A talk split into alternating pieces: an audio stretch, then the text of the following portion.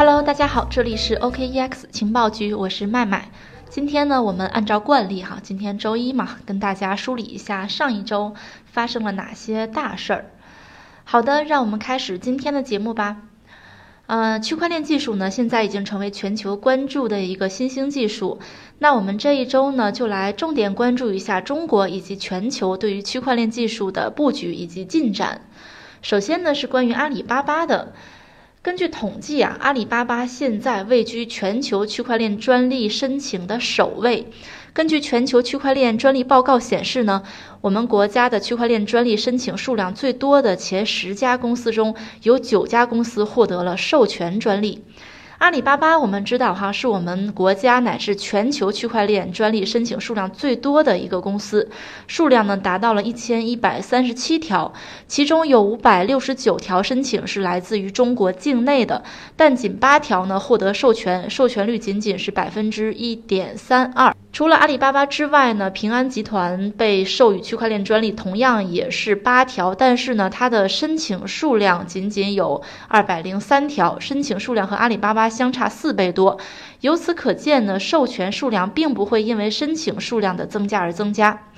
报告显示呢，截止二零一九年十月末，我国两千三百二十一家公司申请了区块链专利，专利申请数累计达到了一点三万条，占全球总数的百分之五十三点六，位居全世界第一。与之截然相反的是呢，仅仅有二百二十二家公司获得了区块链专利授权，授权专利有四百八十条。授权率呢，仅仅有百分之四点四八，远低于 AI、大数据等技术。其实，从二零一六年到今年的十月，我们国家区块链申请总数从七百四十五条增加到了一万两千九百零九条，数量呢增长了十七点三三倍。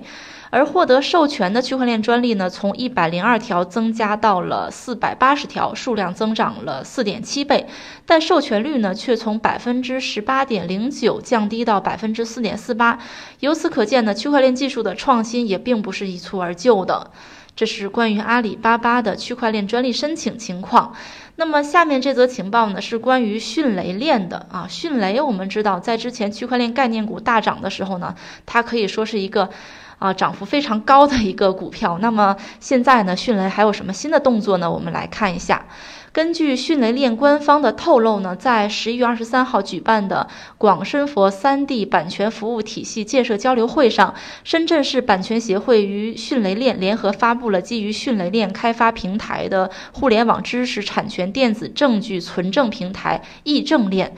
根据介绍呢，借助迅雷链性能强大、安全可靠的底层区块链技术，易证链可以有效验证电子证据是否被伪造、篡改，提升验证机构的验证效率，为全方位、全链条的版权社会化服务奠定了基础，让版权保护更加容易，让创作者呢更加的受益。根据了解呢，目前迅雷链已经服务了包括中国版权保护中心、南方新媒体、一基金、泰国纳黎轩大学等在内的三十多家政企机构，在版权保护、溯源、公益、保险、交通、基因、供应链、新零售等十几个领域里边实现了应用落地。这是关于迅雷链落地的一个情况。那么下面这则情报呢，是关于百度的。十一月二十号，百度智能云携手麦斯博特邀浦发银行、英特尔。宇信科技、火币网等行业专家现场分享了区块链在发展趋势、产业落地、产品与技术等方向的思考，并就区块链热点现象进行了观点碰撞。作为国内最早研究和发展区块链技术的企业呢，百度智能云一直是致力于探索将先进的区块链技术落地应用到各行各业中。百度智能云呢，将会通过。天链区块链平台提供先进的企业区块链操作系统，降低行业使用区块链技术的门槛。这场大会啊，空前火热。百度智能云区块链产品负责人、区块链技术负责人、宇信科技数据科学家等等多位参加大会的企业主要人员呢，都各自分享了企业在区块链技术上的成就，以及推进区块链发展的见解和期望。活动最后呢，百度智能云携手浦发银行、英特尔、宇信科技、中国联通等伙伴一同合影，并发声共同推进中国区块链的产业创新落地。下面呢，我们来看一下韩国的区块链发展情况。十一月二十二号呢，根据外媒消息，韩国政府将在未来六年内为首尔主导的区块链研究激励计划提供三点八三亿美元的资金。根据一份报告显示啊，韩国科学技术信息通讯部计划用该资金开发区块链技术，政府呢将率先创造区块链驱动的数据驱动经济。韩国政府啊，热衷于开展包括提高智能合约的可靠性、增强跨链平台的互操作性、开发共识算法等相关项目，以及开发有助于解决性能稳定性和可伸缩性问题的共识算法。根据相关消息透露呢，韩国同样是也在支持开源区块链技术。一位未透露姓名的官员表示呢。为了激活数据驱动经济，我们需要克服数据信任问题。区块链技术可以帮助创建数据共享的信任基础。他同时宣称呢，这次资金投入并不是为了让韩国成为世界领先的区块链国家，而是为了改善韩国的经济发展情况。最后这则情报呢是关于欧洲的，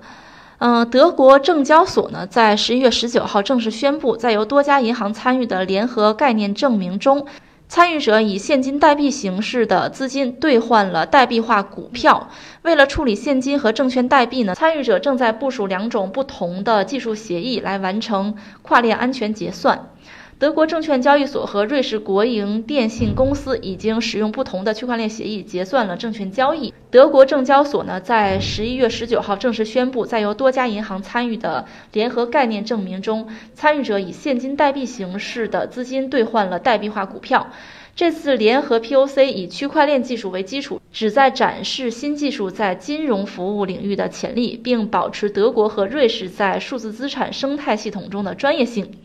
德国证交所和瑞士电信的新举措是两家公司现有的与区块链相关的合作中的又一个里程碑。今年早些时候呢，德国证交所集团和瑞士电信与总部位于新加坡的金融科技公司开展了合作，开发了针对数字资产的合规金融市场基础设施。区块链技术呢是最接近未来的一项技术。通过大家的积极布局呢，相信区块链所打造的未来也会越来越接近。好的，今天的节目就到这里了。今天呢，我们为大家介绍了全世界内呢区块链的一个进展情况。那么大家还有什么想要了解或交流的呢？欢迎添加主播微信幺七八零幺五七五八七四幺七八零幺五七五八七四。同时呢，可以私信主播加入我们的粉丝交流群。好的，今天的节目就到这里了。这里是 OKEX 情报局，我是麦麦，我们下期再见吧。